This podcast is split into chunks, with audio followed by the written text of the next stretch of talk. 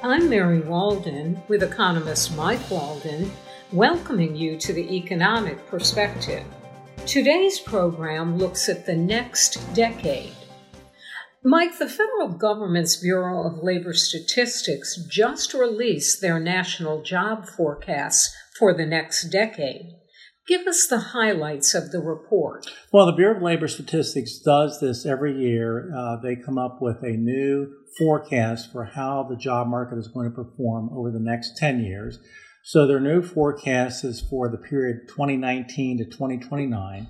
They are predicting that over that period of time, we are going to have a net, a net new job creation number of six million.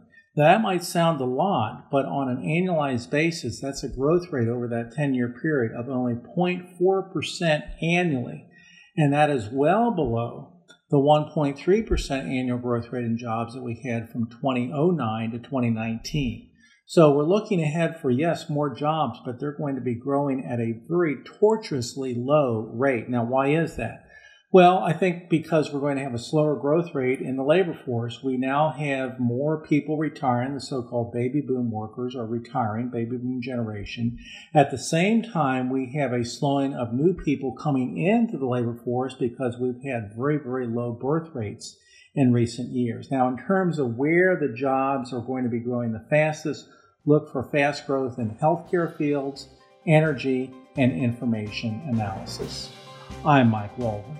And I'm Mary Walden for the Economic Perspective, an N C State Extension program from the Department of Agricultural and Resource Economics.